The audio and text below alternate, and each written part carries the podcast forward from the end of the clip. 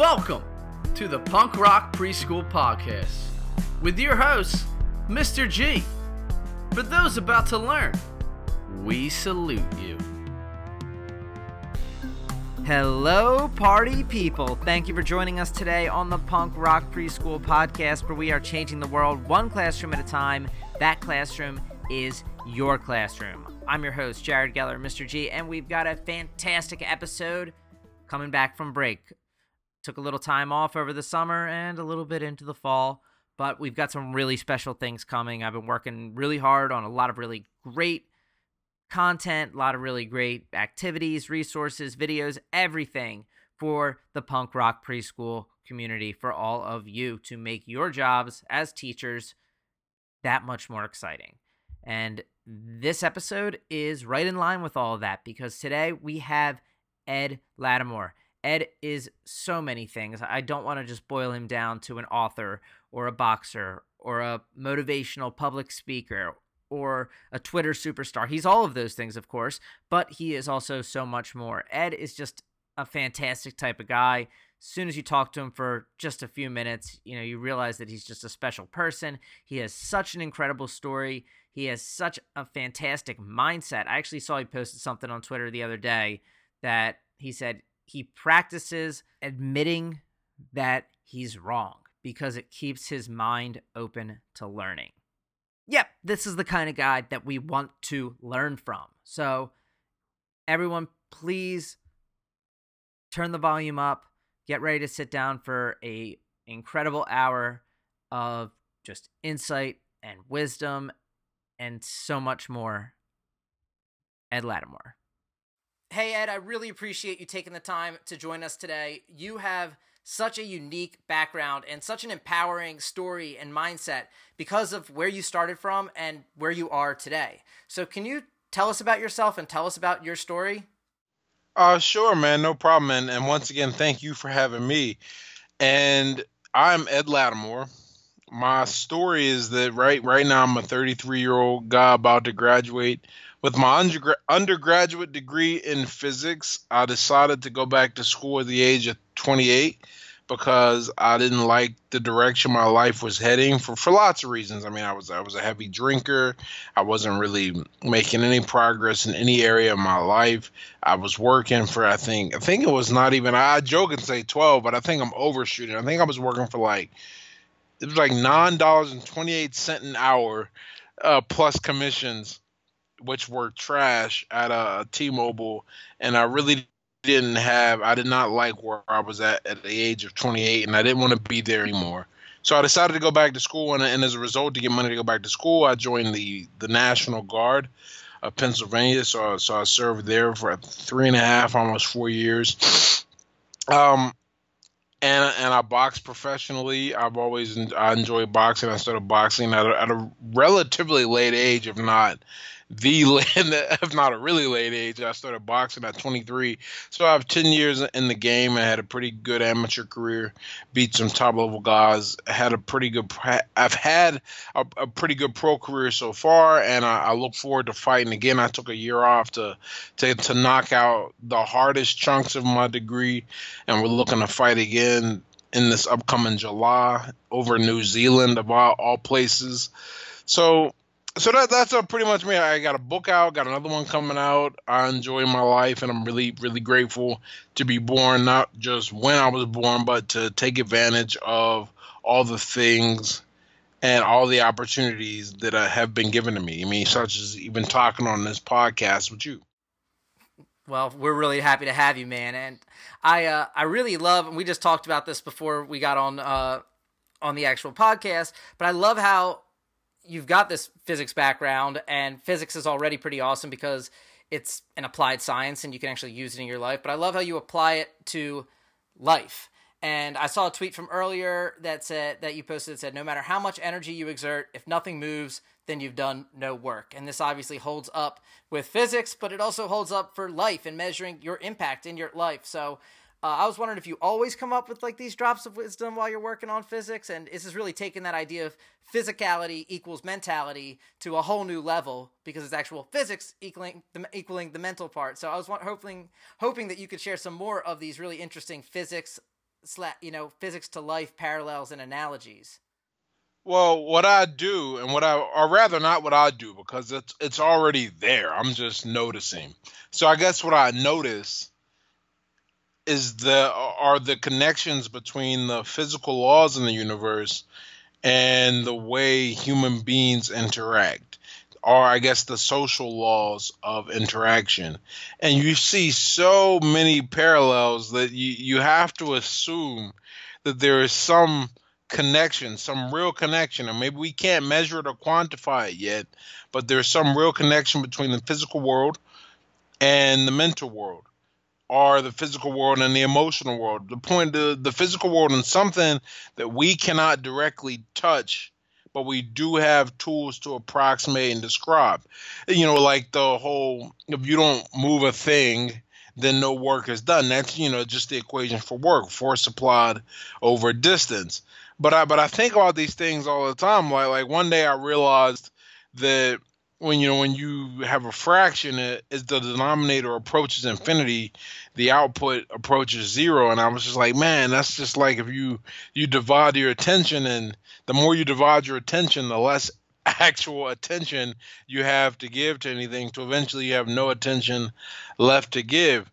Or i think about newton's third law you know for every action there's an equal and opposite reaction. And you can see that in every single social movement you know one group like right now you know we have the liberals and conservatives or the alt right and the alt left or whatever right? They do one thing and then as a result the other group does a thing to counter it and then and then they think they have to turn it up a notch and so you get into this state of just insane uh outrage and i don't and, and here's the crazy part uh and by outrage i mean not just in terms of how they express themselves, but how they respond to said expressions of the opposition. So it just gets out of hand. Eventually, we're going to destroy ourselves. I'm, I'm sure of it. But you, you see these things, and and and they're not all negative. I mean, there, there's some there's some some cool positive ones too. Like I, I like to think about the way energy or how things can't be created or destroyed. They can only be transformed or transferred, which is just another way of stating the first law of thermodynamics, right? And and we apply this to like our lives, and we realize that if we're dealing with a closed system, like like if I'm just working on increasing my income, well, I know that I can't create money. You know, people tell you that, but you, you can't create money. But what you can do is you can take ideas, you can take life experience, and you can transform or transfer that into like a book. And then the book then sells, and now it comes back as money. And so it's changed how I really see the world. I see the world as just a set of these these overarching principles and laws, and I try to align myself to benefit from them. I think that's all pretty awesome, man. There's so much there that that I'm going to write down once I go back and edit over this podcast and just put them up put, put them up on the wall or something because I actually had a post up for a while. I need to need to update it and redo it and really put even more thought into it because I could just come up with these analogies all day, but I don't like to try and force come up with them because then you end up you know going for a reach. But but there are a lot of a lot of good ones out there, and if you if you really if you really learn to see the world this way, you're like, wow, I can't believe it really is is like that, and and you can predict how things are going to turn out more often than not. And it, and it gives you a sense too of like of this truth behind it when you've got the laws of physics backing up something like the way you just explained how you can take your life experiences and turn them into something else that then can generate you know generate money for you generate attention generate whatever you know just goodwill and and helping other people like that's just a really i think putting it through that physics framing makes it an easy concept to wrap your head around rather than like I'm gonna write a book and I'm gonna do like you're saying. No, I'm taking the things that I've learned, the my experiences, and I am going to transform that into something else. And that's that's based on a law of physics. You can't tell me it's not going to work. It gives you more confidence, I think, to right. to go about doing things like that. Um, so you know, spending some time on your Twitter, it's pretty clear that like your attitude and your willpower are are basically superpowers. You know, you went over where you were 5 years ago, where you are today, and you don't get there without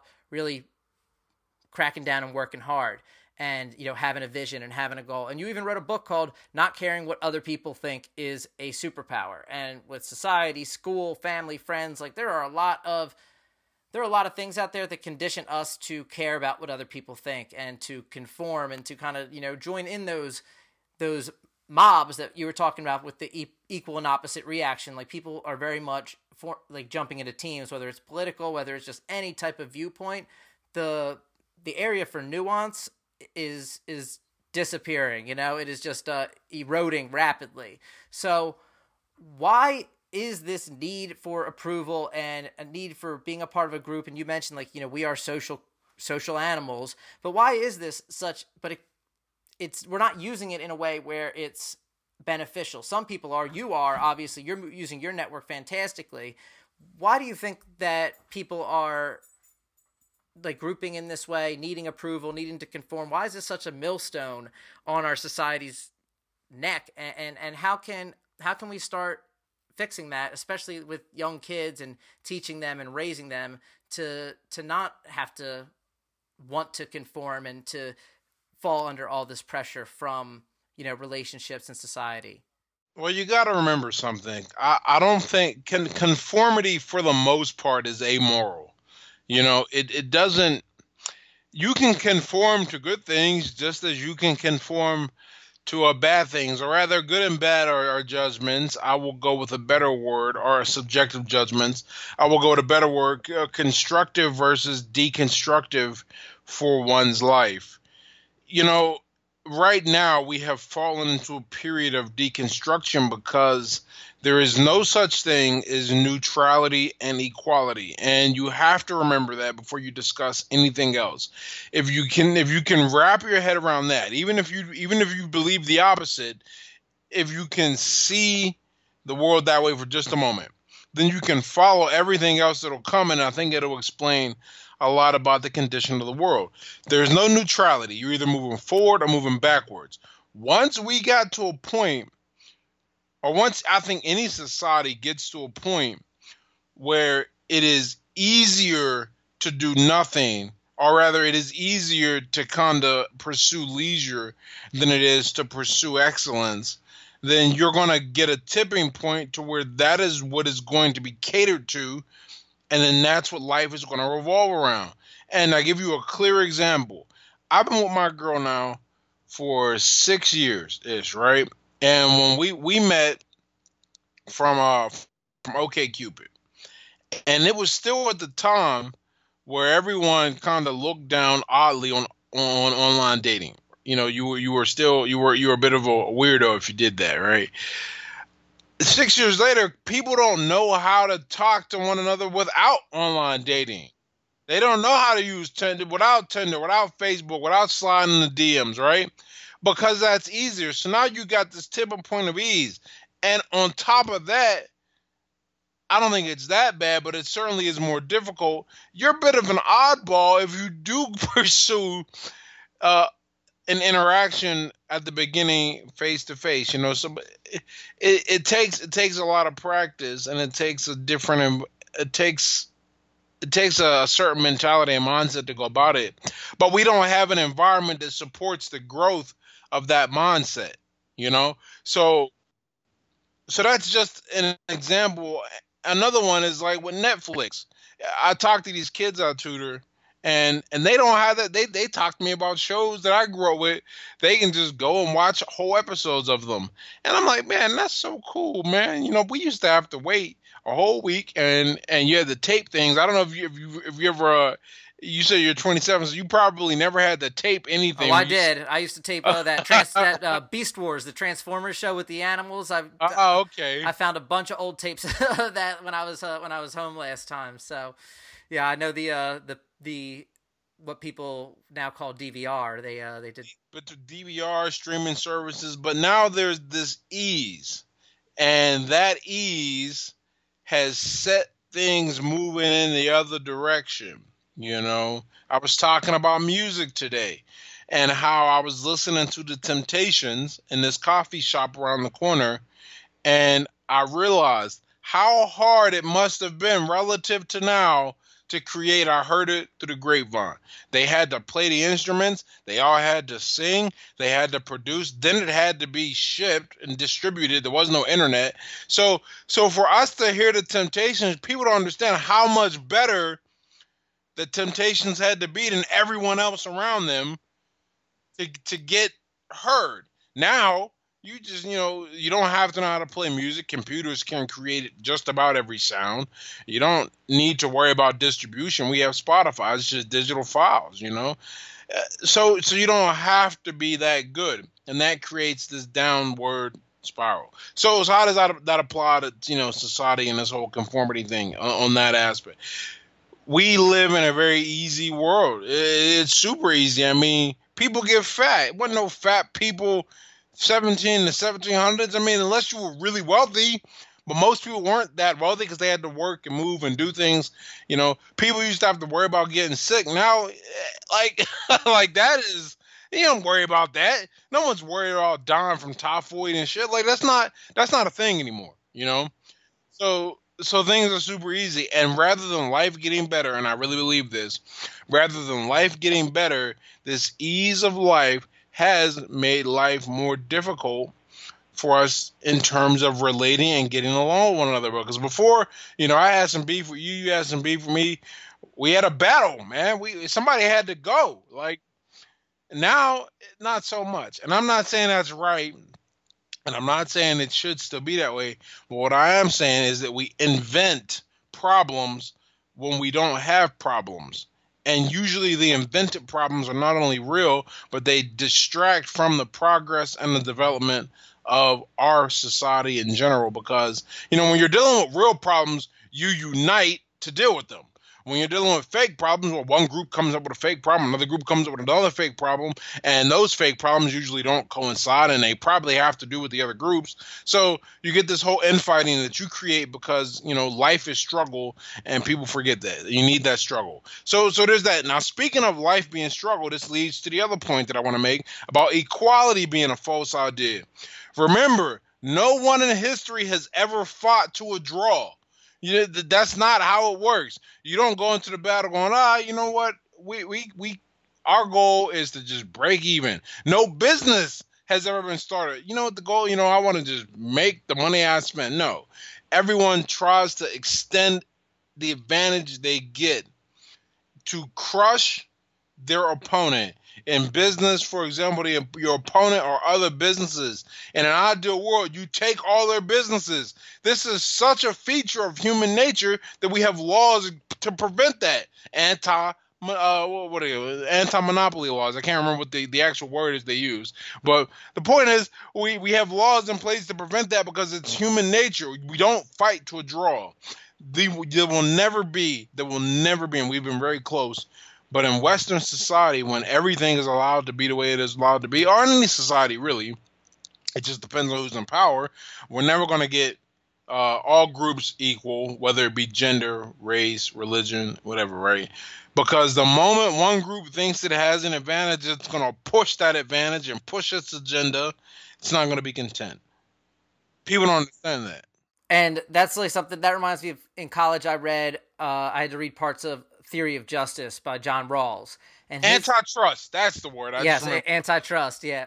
So uh, I read I read Theory of Justice by John Rawls, and his the whole book. You know, it's like a thousand page book, and it's just talking about how to create an equal society, and it's basically just like laying out like whenever one person has a dollar more than the average like we have to figure out a way to, to, redistribute that dollar out evenly over everybody. So it's like it's a completely dynamic like system that exists second by second constantly monitoring and it's like dude why are you even going through this thought experiment like this is a world that one just sounds horrible because mm-hmm. nobody's going to ever strive to be great if they know that everything's going to be taken from them to make it a baseline everybody has equal. Two, you can't even measure equality because if I'm really good at you know, let's say I'm I'm great at playing the piano and you're great at boxing, then how you know how do you gauge those two things? Should i have less piano skills? Should i have more boxing skills? Should you should it equal at like which one is worth more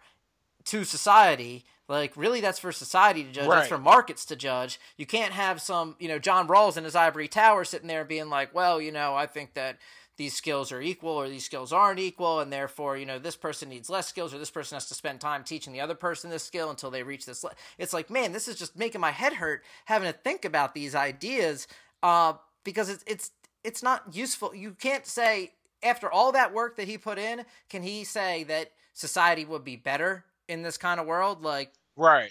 so the thing I want to get back to too is about your book about not caring what other people think is a superpower because we have all this ease and it's easy to conform it's easy to be a part of a group it's easy to not be an individual that might be criticized for having you know rogue be having rogue thoughts being out there doing things that are different than everybody else saying no I don't agree with the way that the group think is is moving us. And people will you know they become demonized people that do that kind of stuff. And so i want to get back to the not caring what other people think is a superpower because how do we give our kids that superpower to not care what other people think in this world that we just described where there's so much pressure and there's so many ideas about what you know we need to have equality we need to have this we need to have that and these things are all you know in theory or just you know when you don't dive into it like John Rawls did, then it's like, oh, equality, that sounds really nice. but like when you get into it, it's like, man, it's really hard to even pin down what that means. And then to say that, like the conversation we're having right now, like if somebody just took a soundbite of it and was like, man, these guys don't think equality is a good thing. What's wrong with that? You know, it's hard to have Right. even these types of conversations. So how, how do we bring that into play with with the with the next oh, generation? With the next generation, you expose them to so many. You expose them to different things with guidance. You know, we were we were talking about this before the show. One of the greatest strengths of my upbringing is simultaneously its greatest weakness, is that I was not exposed to any type of tradition or any type of of ritual. You know, I wasn't. We didn't go to church we didn't you know voting and politics weren't talked about in my house uh, my mom said you should go to college but it was more like she didn't really know what that entailed in terms of work ethic and price. You know she she may as well have been saying you know you go be an astronaut and you'll do it. And and that's great to have have a mother that tells you you know certainly better than you're going to be nothing. But but there was no in my upbringing there was no there was no guiding force at all. For for for you know now better but at many times worse and what I think is ideal because I've seen the other end of the spectrum where kids are told you know they're they're told what they're going to study in school or else they're not going to get any help and told who their friends can be. And I'm like man that's that's a little rough too. So what you want is you want guidance you want protection. I think you want to be parents but you want to make sure your kids are exposed to ideas. And more importantly you have to recognize when they are developing close closed minded is, is probably the best word that I that I have for it but you have to be aware of when they are when they're becoming uh, n- n- uh attacking a different point of view without thinking it through because I don't think there's anything wrong with harboring a negative or positive view about a thing, right? I'm not saying that. What I'm saying is that to create a better society where children, or rather for children of the next generation to be able to think independently on their own, they have to be challenged to think in the first place. I would not have a single problem, you know, if if if you know I had a kid and the kid was like, you know what I think, I think that that Whitey should go back to England. I'm like, or, or something crazy like that, right? Or, or some white kid says to me, you know, I think all black people should go back to Africa. I wouldn't get angry. I go, well, before you tell me the strength of your of your position, because you've clearly, you know, quote unquote, thought about it. Tell me the strengths of your opposition's uh, position, which I think is something that Charlie Munger talks about. Is you know, do you train children or put forth the energy to develop an opinion and more importantly to know the positives of the other opinion the other side? Everyone knows the negatives but they don't sit and think about the positives. I should be able to in anything i have a strong opinion on and there's not many but anything i have a strong opinion on i can tell you the positives of the other side. Now I don't I don't align with them obviously if I have if I have a counter opinion, but that means I've thought about my opinion and no one trains people to think hard like this anymore and that's what we have to do. Yeah, I totally agree and and that's something that teachers like that's something we have to be really careful of in the classroom. Like when I was teaching my pre-K class about government and about taxes, you know, I'm a libertarian, so I'm not for taxes or n- none of that stuff, but I would tell them like, well, guys, like these taxes that they're there you pay the government and they'll do certain things for you. Or you could keep your money and do them yourself. And my kids would all be like and i'd be like well who knows what's best for you? Is it and they'd all be like we do. Like we know what's best for ourselves. And i'd be like all right well like let's i would use an example of mowing the lawn. I'd say okay you could the government's going to take you know $10 from all y'all and they're going to mow your lawn every month. And so you don't even have to mow your lawn. Or you could keep that $10 and just mow your lawn yourself which would you want? And they're like, I'd rather keep the money and, and, and mow the lawn myself. And I'm like, oh man, I don't know how to spend taxes positively anymore. like that, you kids are on, you kids are onto it too. But I tried, you know, I did my best to be like, look, it's a great thing. Like they'll, you know, all they do is they charge you a little bit, and you don't even have to give it to them. They'll just take it right out your paycheck, and then they'll do this stuff for you. And they're like, no, that doesn't sound great at all. I'm like, all right, well, I tried. You know, I tried to give you both sides of the story here. I'm not trying to indoctrinate anybody. I want you to make decisions on your own, and so that's something that teachers we really can do and we really can think about and instead of coming in you know not politics left and right you know democrat republican but just politics in terms of like your opinion on things. Try not to bring the politics into the conversation say this is right or wrong. Just say here's both sides. Which one do you think is right or wrong? And uh, right. Uh, and you have to be able to advocate for both sides and say look this is why the other this is why and you don't tell them which side you agree with or not but like i would say this is why people think this is a great system. And here's why people think that it's not a great system. They'd rather do things on their own. Which one do you guys like better? And I, I mean, I probably gave it away with, with my tone or whatever, but I tried. I'm telling you, man, I tried. Um, so I guess going off the, you know, caring what other people think, I, I was wondering. I had a question here. It was a little later, but I, but I want to ask it now because because I forgot I even wrote this out.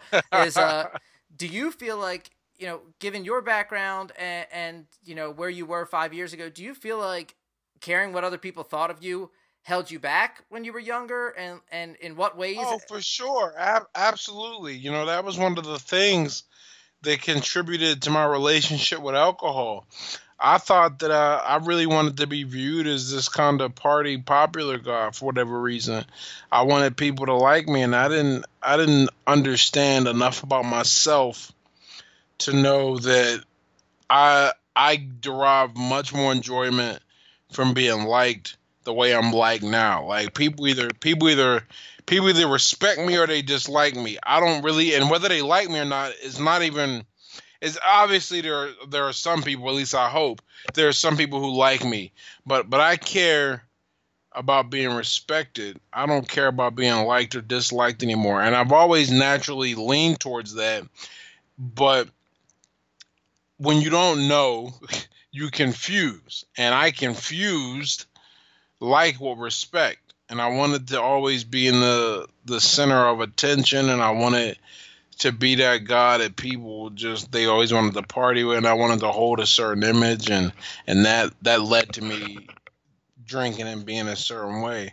And, and I look back on those years and, and obviously there are other issues behind it. But but fitting in and wanting to be like everyone around me, wanting and wanting the approval of the people around me, really kept me from doing and acting in a way that I thought was best for me. It didn't. It didn't in all areas. You know, there are some areas I, I really excelled at, kind of chucking off the societal expectations and pissing a lot of people off in the process. But but in other areas, you know, I I definitely well here's what I will say. From talking to other people too who had issues with whatever their substance of choice was, one was alcohol. well, talking to people who had who had those issues, a lot of it comes from this desire to fit in, and for whatever reason, you know, I'm not I'm not about to say that most people are alcoholics. I do think most people drink probably too much. But what I will say is that I think most people who end up at the position where I was in, and this is just me realizing it. We don't even know if they realize it or not, but we'll assume they're at the position. When they get to that position, they get there because they have been following something that is not real, and that is the approval of other people because that approval evaporates very quickly, for all intents and purposes, vanishes when you do something really stupid under the influence of something that you shouldn't have that, you only got under heavy because you were you were chasing their approval. Chasing approval like that is is this weird weird snake, and and you can see it not just there, but uh, even in terms of certain relationships. You know, you you want somebody to really like you, and you do things to make them like you that you think is going to make them like you, and then it turns out that because you were doing things specifically to make them like you, that's a turn off to them, and it, and it ends up. So, so what what I will say, I mean, and and pretty much every area. I mean, from from my my social life to my, my romantic life, uh, to for a, a, relatively short time, my well, and I say relative to the other problems. That's where where a relative comparison comes from. Uh, my my athletic life, I I definitely was worried a lot about how I would be perceived versus what was best for me. And sometimes the two overlap. This is why I say conformity, approval, all that. A lot of times it's amoral. I mean, if you're if you're really fortunate, you get around some some great people. Like that's one of the things that happened to me growing up. I went to a high school across town, different from the ones, different from completely different from the kids that I grew up with. And because I wanted to fit in with that group, it made me a better human being and a better student. You know, I lost my way a bit, but got back. But that is what I call positive peer pressure in, the, in that regard. You know, you can be pushed up or you can be pulled down. It really depends. But if you're going to chase approval, uh, most times it will not be positive simply because of the nature of what society deems acceptable and what what society thinks is a is a good way for a person, especially a young male, to behave. Right, and I think that that idea of positive peer pressure is like this. Uh, this I don't know if it's research backed, but you know they say that you're an average of the five people that you spend the most time with. And I'm actually curious if they if they did some research on it in the social media age, and if you're the average of the five people that you uh, that you retweet the most, or something like that. I'd be really curious. Yeah. Um, and so when it comes to school, you know, which that you know that would put you in a in a pretty great position there, influencing people's lives and personalities in that way, and their character more so, not personality, their character.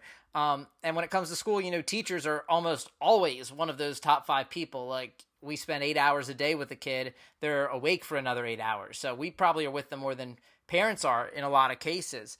And so I, have been really big on on reading about just like the way that your environment can impact you. I saw you posted something about um, you got a picture of Mike Tyson on your background on your phone. Oh yeah, yeah, yeah. So I think that that stuff's great. And I actually saw an activity with with a sponge that you could do with little kids, where you fill the sponge up with dirty water and you fill it up with clean water, and you tell them like, this is what you you are taking in from your environment. This is what you're absorbing. And if you're taking in negativity and garbage, like when you get squeezed, when you get when you get challenged, that's what's going to come nice. out. You know? Oh man, that that's really awesome. Yeah, it's a good activity, right? I was like, man, this is, and it was all like.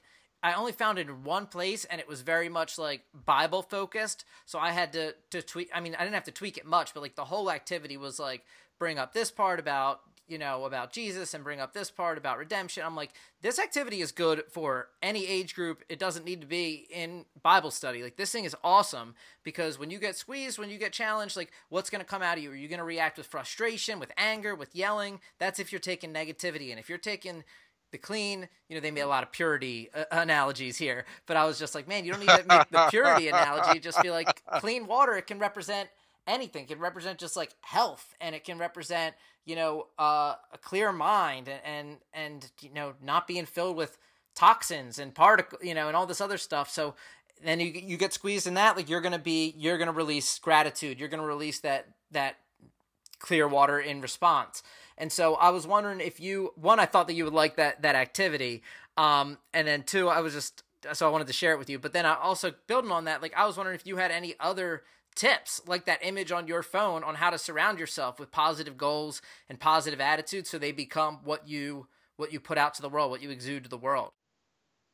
Uh, the first tip I'll, I'll say is, you know, the first thing you want to do, remember, there's no neutrality, is is that you got to remember no company is better than bad company. And a lot of people are not comfortable with this idea of being alone or cutting people off. But if you if you sit and have some soul searching moments with yourself and you go, holy, you know, holy heck, this is this is really not a good environment for me then you have to learn to be able to be separate from that environment. You're not you're not going to suddenly, you know, people talk about oh, surround yourself with the average of five people, surround yourself with better people, and they say that like it's an instantaneous process. No, man, like you you still a piece of trash, yo. You got to earn your you got to earn your stripes to get in that group. In the meantime, the first thing you can do to demonstrate your worthwhile is stop hanging out with people who are not going to make you better, to, bring negativity and garbage to your life. So that's the first thing I would say. I would say that you need to be alone. Get away from from the bad influences. If if you can't if you don't have the strength to do that, you are never ever going to be able to surround yourself with good people. Because here's the thing momentum is a real is, is, is, real. Here we go back to physics. You know momentum is a very real thing in terms of your behaviors and your actions. Well, and i bring that up because look if, if you've spent the past let's just say 10 years around uh, people around negative complaining you know overweight substance abusing human beings and then you all of a sudden wake up and go yo these people are terrible as you should and you want to be better but they're they still take up most of your free time, you are you two one or two things is going to happen. You're either going to be pulled back to the old group because you know they have the greater momentum, they have greater pull on you. They they their influence is in your mind more, you know, or you're going to spend your time arguing and questioning the members uh, of the new you know positive group, and they're going to reject you because you know they don't they don't need that around. They need, they're they're already good. You're the one auditioning for the, for their their time, you know. And this is all abstract. It's not like there's you know the group of negativity, you know, the the axis of negativity versus the axis of positive. You know, there aren't these groups. This is just this is an abstract demonstration, right? So so you get you got to get rid of those people. Once you do that and and you start to really feel and see what you're about and and and start to cleanse yourself then you you start putting yourself in the places where your natural strengths are. And this is this is the this is really just the process i used when i was you know getting sober. And i have great friends. I'm not i'm not saying that my friends are terrible. I have great human beings. They're the people who who uh, I met in high school when I went to that different high school. But one of the things I had to do because they're they they socialize a lot with alcohol. I had to step away from it. I don't think I've seen one of my friends. Ooh, it might have been. It was over a year. It may have been two. Uh, not counting like you know like family functions they would invite me to but yeah, but in, but in terms of a pure social group gathering, it's probably uh, probably about a over a year, right? Because I I just needed to be in something different, and I had to build a strength up that was unique to me. And then you know, as as as I become more of who I want to be, you know, more things start to pop up in my world because who I am changes. So the energy I put out into the world changes And you and, and what people got to be ready for too is this: when you do that, you're going to ruffle some feathers. There are some people in your life, and you don't know it right now, and you won't know it until you change. But there are some people in your life who do not or cannot, who do not want you to to change levels and improve, or will not be able to tolerate it, and you will lose those people as friends and support. And it and it and, it's, and it never it, it, it, it's never something you you know people talk about it all the time if you, if you scroll to the internet. They're like oh yeah man you, know, you get rid of your dead weight friends. Like it's nothing like nah man it, it is not it's it is not nothing. It is very much an emotional experience. This is a, this is a person uh, or people depending on your case who you really felt was your friend and who was there for you. But but once you changed and other parts of you changed, you realized there were incompatibilities that will not be resolved unless the levels evened out again. And since you're not going to go down and they aren't going to come up, that's it. You know, you move on. You meet new people. That's just that's just part of the game. You know. So to, to summarize this whole thing, you know, I always like to summarize because I ramble. Is you have to get rid of the negative influences first and and then build up who you want to be.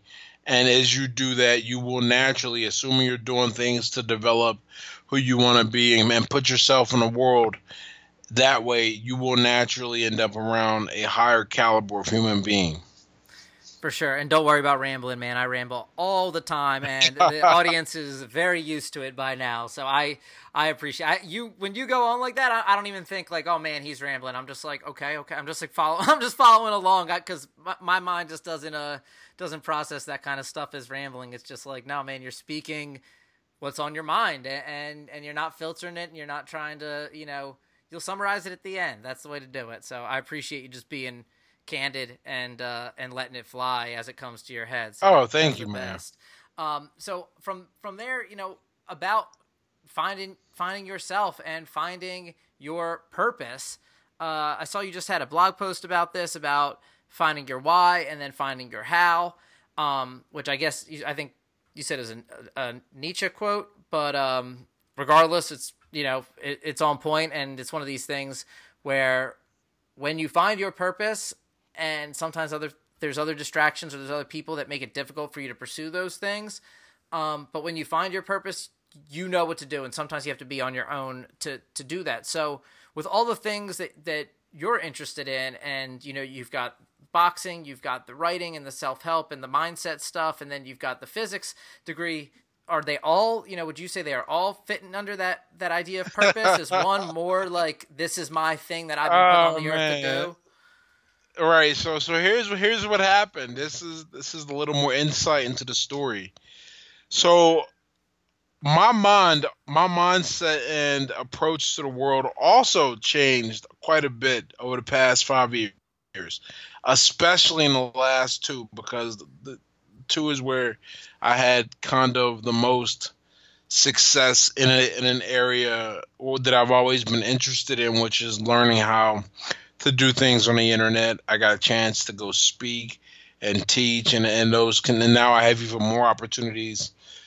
So I originally look. All I knew at the time when I decided to go back to school, I knew two things. I knew I couldn't box forever, and I knew that I had zero skills to make more money. And I guess if we want to like add a, a second or our zeroth thing to that. I knew that I was way too intelligent to only be making twelve dollars an hour at twenty eight at age twenty eight, right? So those are the things, and I was like, we got to fix this now. And I thought about the the the only way I knew how to fix it immediately that would also buy me some time to figure things out and, and, and make make it look like because I knew this. I knew that if if you can show the world you're making moves and doing things, the world is going to smile on you and give you help where you need it sometimes. And it comes when you least expect it. You know what i, I liken it to and i got a, i got a few stories of this throughout my my time getting my degree. You ever see the hunger games? Mm-hmm. And you know that scene after she gets stung up by the hornets the the tracker jackers they uh all of a sudden she gets the medicine and it's like right when she needs it and she is not expecting it. Right. And, you know it's kind of like that. When you are really really out there doing doing the the work and making your life improve or going after a thing constructively you're going to get these random gifts that you're like wow that really now they that wasn't that didn't help her or rather it helped her win the game but it wasn't like a cheat to win the game or anything it was a thing that was there to give her some progress to make her her situation easier to show it, eh, basically it's like the world the universe is going okay man i know you really been out here busting your ass man you, and it's it's beating you down and it looks like you can't continue. I'm here to just give you a little nudge to show you there's a way out to give you a little a little boost right? Right. So so i knew that as long as i was out there putting forth the effort something would occur and and i i chose I originally was going back for I wanted to do math because I figured math had no labs and it, it paid high enough if I got a job or, or at least it opened up the the possibility of high pay. And and I was worried about the non-lab component because I figured I'd have to miss some school because I'd, I'd need to work or something or go off and fight or something. But then I, I, went and when I was at Fort Lee, I figured that I wanted to do electrical engineering because of what I what my MOS in the military was. So the electrical engineers, all engineers have to take physics one and two. And in physics one, I was like, wow, that's really cool. I want to study that. And that that's what ended up happening. And this was all still part of the plan. You know, I figured I would eventually write a book and, and, I got around to it and I was like, wow, you know, people really like my words and, and it, it's growing. And then that opened up the opportunity to go speak places. And then that, and then once I, you know, I write the book and I lose a fight. And so I lose my, my financial backing and I'm, uh, I'm broke and I'm like, what am I going to do? And because I still kept pushing forward, I didn't just sit around licking my wounds. I did whatever I could to work. But by chance conversation, and and some of the actions I was taking, I got introduced to tutoring high schoolers, and that pays very well if you know how to do it. And I've learned, and, and I, I do it well. But I'm but I'm I'm happy. I love it. I mean, I get to teach, and I, I get to make enough money to support myself and and chase what's important to me and, and free up my time. So all of this kind of came full circle, and now as I graduate Right, and and then the last year, along with tutoring, I moved in to online marketing and learning how that works and and how to make my own things more popular and sell more. And you just you keep learning, and you keep coming across things. My main goal has always been freedom. That's what really frustrated me five years ago is that I was like the complete opposite of free. I was more or less in prison. I remember sitting there, or, or rather standing there, at my kiosk at T-Mobile. What it was like eight fifty. It was cold, and I was like, "This really sucks." I'm doing this for what? For after tax, like seven bucks an hour. Uh, I'm smarter than this and better than this. I should not be in prison. So the whole goal was get out of jail, give yourself options.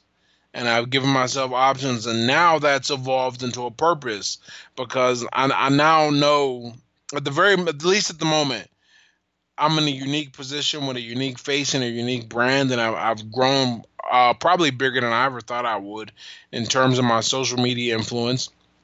And I get a lot of letters, people who write me about the things I write about sobriety and how it's helped me and how I figured things out, and some of my articles. So my my motto, my purpose is to to take what I've learned the hard way and to break it down so that you can learn it the easy way, and that applies to everything, but I guess it all it all really starts with my with how I improved my life, how I how I stopped drinking, and the things that went along with that. I really feel passionate about helping people see that they can do that. Because look, man, because statistically speaking, from where I was at at 28 to even go back further to where I was born and spent the first 18 years of my life, if if I can make a respectable life for myself, then anyone can. And I really want people to see that. I want them to believe in themselves. And I think you've done that today, man. I think you've let people see that and you've boiled down these really great ideas and experiences and made them simple and digestible for people. And I mean, I'm always inspired. Literally every time you say that when you were 28, you know, you were in this position where you felt like you were in prison, and now five years later, you know, look what can happen in five years. It doesn't have to be like, man, I didn't get the start right out of college, I didn't get the start right out of high school. Right. Like, you can do this whenever if you just dedicate yourself, dedicate your time, your focus. Like, there's nothing that's and, and you know just believe in yourself. Um, and I think people believe seeing your story and believing in you helps people believe in themselves too. I mean, that's been my experience. You know, I love I love what you do, and I think that you know, I mean, if you would have done this from 23 to, to 28, it still would be inspiring. But for it's it's awesome. But, you know? I always say to people, and I really just happen to choose this, and now I look at it.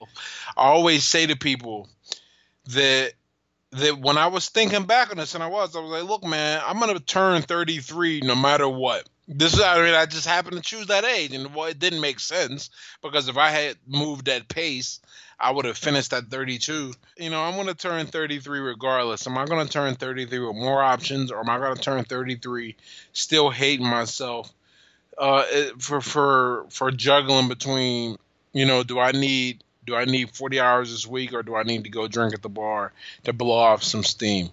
So, uh, you know, you can do whatever you whatever you put your mind to, and I hope people can look at my life and see that and believe it. I mean, because at the end of the day, I was talking to somebody else about this. Because you know th- there's always for every movement there's a counter movement.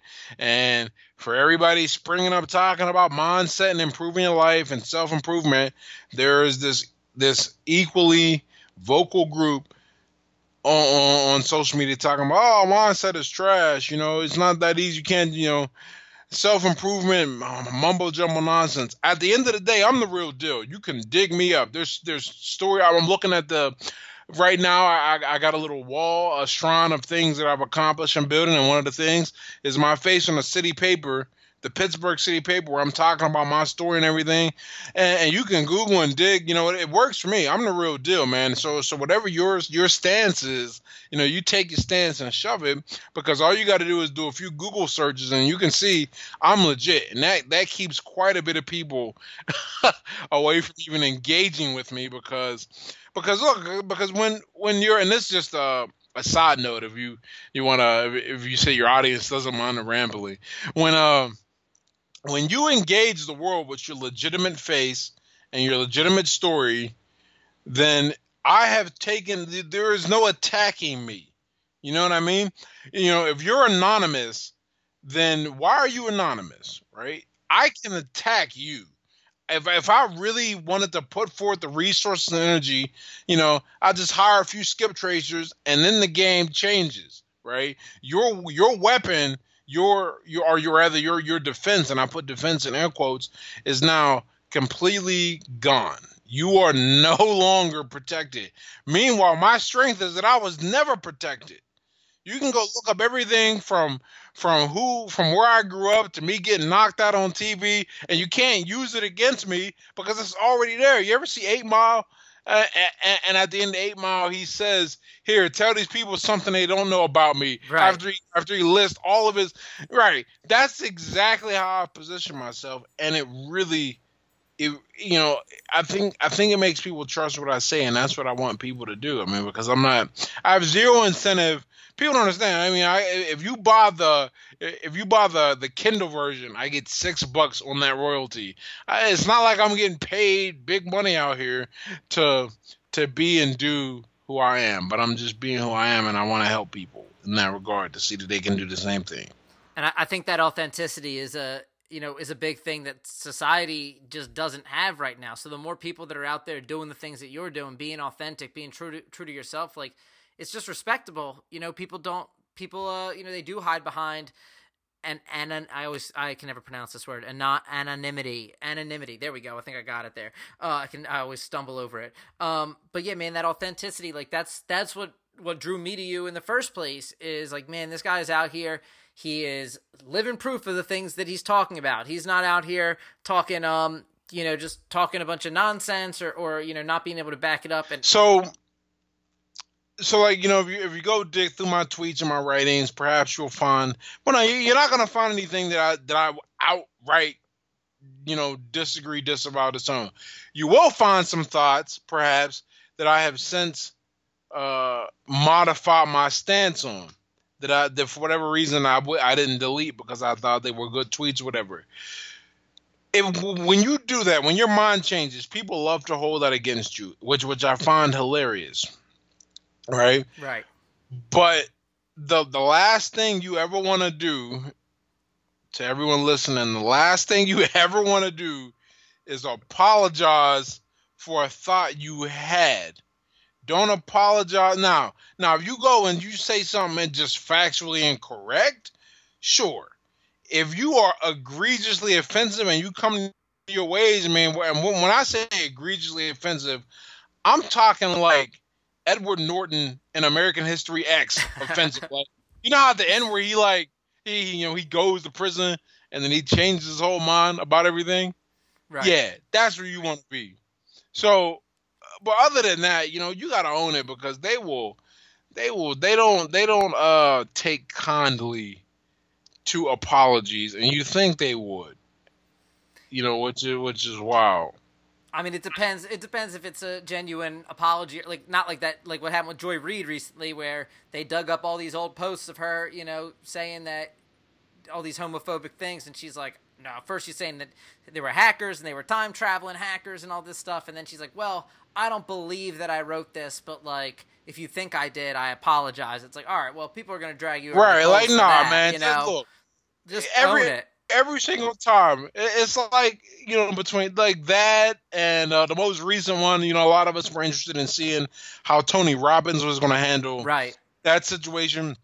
Every single time, they do it incorrectly because because you know what? Here's what I think. I think they can smell weakness, man. Like I really Chance the Rapper, dude. That Chance the Rapper thing. I couldn't believe it. Yeah. He didn't even apologize, but he like he was like, I shouldn't have said this when I said it. It's like, man, you can say whatever you want whenever you want. Like you don't have to cave to the to the mob, you know, whatever your thoughts are, like he still thinks what he said, you know. He just was like, I shouldn't have said it at the time. I'm like, man, yeah, the, people smell weakness though, you know. They they will go after it. Yeah, and and it, it, it's it's really you know because you know I don't know how how long you've been you've been uh following me but last almost wow, about a year ago, almost to the day, last last May, I spoke at this conference, and and my speech was fantastic. It was about it was about dealing with fear and overcoming fear. And somebody who was, I guess, an enemy of the guy who was putting on the conference went and dug through my tweets and found me talking about the red pill. And you got to understand something about me. I don't. I mean, I don't want to say I don't give a damn because that's not 100 percent true. But anything I put out there, I'm like like I'm telling you, I'm gonna stand by. So I said, look, we can talk and see what you disagree with, and I can clarify. But you're not gonna get an apology from me for mentioning the red pill. That's not gonna happen. And every now and then, somebody like like I had an interview posted in the Daily Stoic and and a lot of people you know read me from the daily read the daily stoic so they found out about me and some some girl wrote an email and said, you know, I really like your website, but I just can't buy your book because I saw some of your posts about the red pill. And I was like, you know, I'm sorry that you feel that way. If you want to talk about it, we can talk. But you know, other than that, good luck. And that's what I said back to her. Right. Uh, because because like you, we're allowed to have different opinions. We're allowed to think differently. This goes back to what we were saying at the beginning of the podcast. You can think differently, but they don't even want to engage. And this has happened multiple times. I invite someone to have a one-on-one discussion with me and either via the DMs or Skype. They don't want to do it. And I think a lot of it comes down to the fear that I may present a rational argument that they can't they can't yell back to and gather support. I mean, that's probably really the second. The second part is probably the biggest reason mm-hmm. is that without an audience and a bunch of people yelling and, and chiming in to kind of distract me to to deal with you know multiple notifications, we can't. They don't want to have that conversation.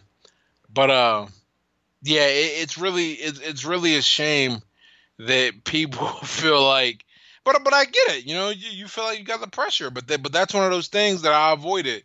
You know, I, I learned very early on as, as, a kid that you know saying sorry don't help, man. They just they just gonna beat you. They, they just gonna beat you down even more. Right. So so you just gotta fight, and, and it's funny how that mentality has has ported itself over now into the 21st century because what I grew up with a 20 no it's still 24 um no 20th to 21st century right funny how that works you know century change. Uh how how it's ported over and and it works out it works just the same is that when they when they see you retreating they don't pull up they go oh he's exposed the jugular now we can really bite into it. Yeah that's that's exactly what happens. People and they uh they will jump at any opportunity to like get i think you know President Trump, you know, love him or hate him, he wrote in Art of the Deal, I believe it was Art of the Deal, my one, one of his other books, he wrote this 25 years ago saying, if you can get the media to think that you will apologize, they will go crazy. They will see red and they will come after you and give you all the attention that you want. So he used to use this in his business, promoting his hotels and promoting The Apprentice is that he would say something and the media would think we can get him to apologize. If we can get him to apologize, do, you know, do you disavow? Do you disavow? How many times we hear that, uh, you know, in 2015, 2016? And it's like this is a strategy that goes back forever. where like he literally wrote it. That's what made me laugh because it was like if y'all just read his book, you you wouldn't you wouldn't you know get tricked up by him so bad. But his book, he straight up says if if you want people's attention, if you want people to, to listen to you, make them think that that you have to apologize for something. Say something that they think they if they pressure you enough, if they go crazy enough, they that you will apologize and that's all they want. They'll go crazy for an apology. and it's like, man, well, you lived, you know, again, there there's another example. The proof is in the pudding right there, you know, you lived that. he lived that. You could see it, you know, it been on the news 24/7 for the past 3 years that that that philosophy holds up. And I don't know what it is about people that that makes them so crazy for you know, getting people to walk back their statements. Um, but it just goes oh, to the just goes to that fact that you got to be authentic. It's this way to, con- to, to control, man. It's yeah. uh, and and that's one more reason, right? I I don't give anonymous accounts that much that much guff, man, because because I get it. I mean, you can't you can't be me because me, I have set my life up more or less. Uh, no one's ever going to hire me, or if they hire me, they're not going to hire me to be an employee, and I don't I don't want to be an employee. So my whole mentality is different, and because of what I'm building, I have to put my face up there. I have to be me. I have to be open, right? But that's what I'm building, right? And and I want to serve as kind of an inspiration to people, but I understand too man, not everyone's trying to build what I'm trying to build, man. Some people really do have to kind of play, play, uh, play nice with the thought police. I get that, so I don't give them that much guff. I don't, I don't, I don't even give them guff at all anymore. You know, now I, have a big issue with people hiding behind uh, anonymity. Uh, anonymity. You're right. That is a hard word to yeah, say. Yeah, it's tough, right? anonymity. There we go. I have a hard time with people hiding behind anonymity to justify any type of personal attack on a person who does not provoke it. That bugs me. But other than that, nah, man, you, you let me let me take the heat. You know, I had all types of people because this was in the tech the tech space that that uh conference. I had all kinds of guys writing me talking about how fed up they were with a lot of the tech policies and how you know basically guys, specifically white guys, were were effectively you know pushed out, undermined, or or policies were written in, or put in place to make sure they couldn't advance and do well at the expense of you know to make sure that there was diversity for diversity's sake. And and all of these ideas i don't i don't have an opinion on because i've kind of put myself in a position to not have an opinion on them. But i do have an opinion about people feeling like they need a voice and I think that is one of the things that we as non anonymous accounts get to give to people who look up to us. If, if they look up to us and they see us behave and think a certain way, they get that that's like us winning. Someone said that to me one day. That's like that's like like when you win, it's like we win. I'm like, I mean, I, I don't get it, but I appreciate it. Mm-hmm. Because I, you know I can take the guff. So I can deal with somebody. You know, you, you can't dox me. I mean, shit. I a lot of times I have my location marker on down to the uh the the latitude and longitude. I mean, what do you what do you want? You you can't do it. You can't dox me in any way that won't put you in prison. You know, you can't Right. if you, you steal my credit card information, sure, but you're going to jail for that. You know. Right.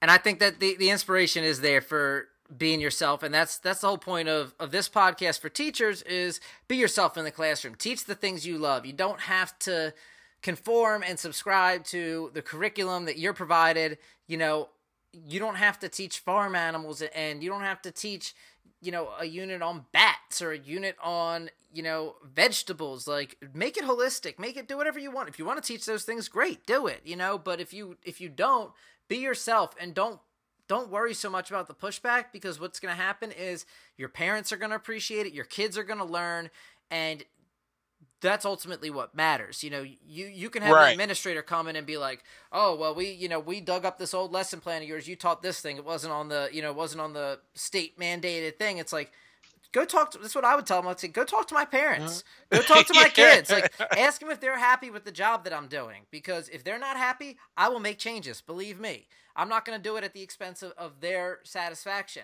But if they are happy and they're saying, "Wow, Mr. G's doing an awesome job," you know, my kids are learning amazing things. Like, don't tell him what to teach or what he can or can't teach. Like, that's what they're gonna say. So, go talk to the people that it matters to, the people that have skin in the game, the people that are actually, you know, affected by these things and that are out there in the you know in the open. They're not some anonymous bureaucrat you know in education or they're not some just anonymous person on the internet. So that idea of being yourself like it is inspiring no matter where you are no matter what job you're doing. Find ways to inject your personality who you are your values your purpose into that because otherwise you're going to be unhappy in that work and Very to- much so. so, like that's that's that's the big thing like the the ultimate reason you know why we are authentic and why we're out there is because like the alternative is i mean it's not the ultimate reason but it's a big reason is the alternative is just unimaginable is like hiding behind some anonymous account or hiding you know hiding our views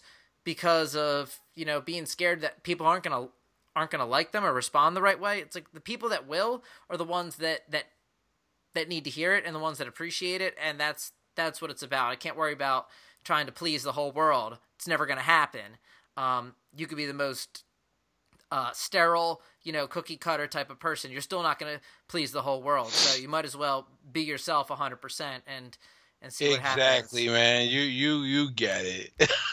That's there's no other way.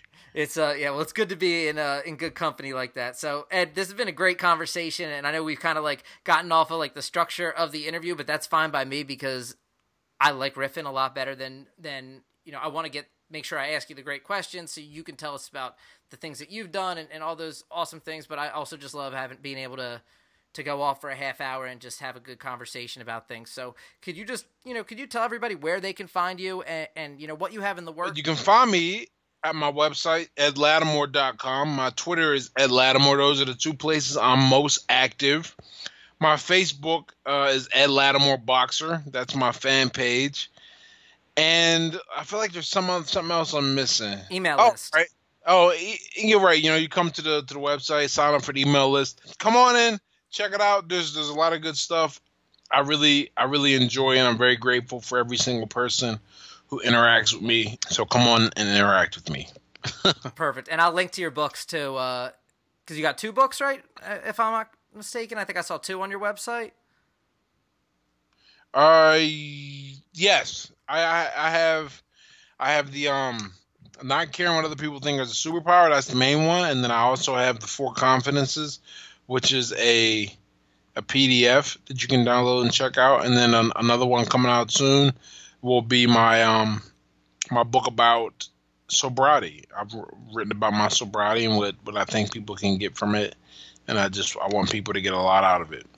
That's awesome. You're doing important work, Ed, and you know I, I really hope everybody goes out and, and buys your book and follows you on Twitter and engages with you because because you're easy to engage with and, and you're out there looking to help and that's where your passion is. So I really appreciate you coming on, Ed. It's been a, a great conversation, and uh, I can't wait to get this episode up for for the audience.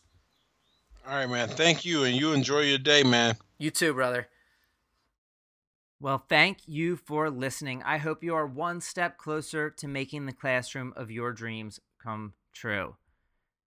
Please follow Ed on social media, on Twitter, go to his website, subscribe to his email list. I will leave all the links in the show notes. And please follow us on social media as well. It's at Twitter, I changed the handle. It's at Punk Rock Jared now. And find us on Facebook. Please subscribe to the podcast. And subscribe to the email list, leave comments, leave reviews. I know that's a lot to do. Focus on Ed first, and then if you guys want, if you haven't subscribed already, please, please do. That would be very, very helpful. And we will look forward to seeing you next time. Until then, keep rocking.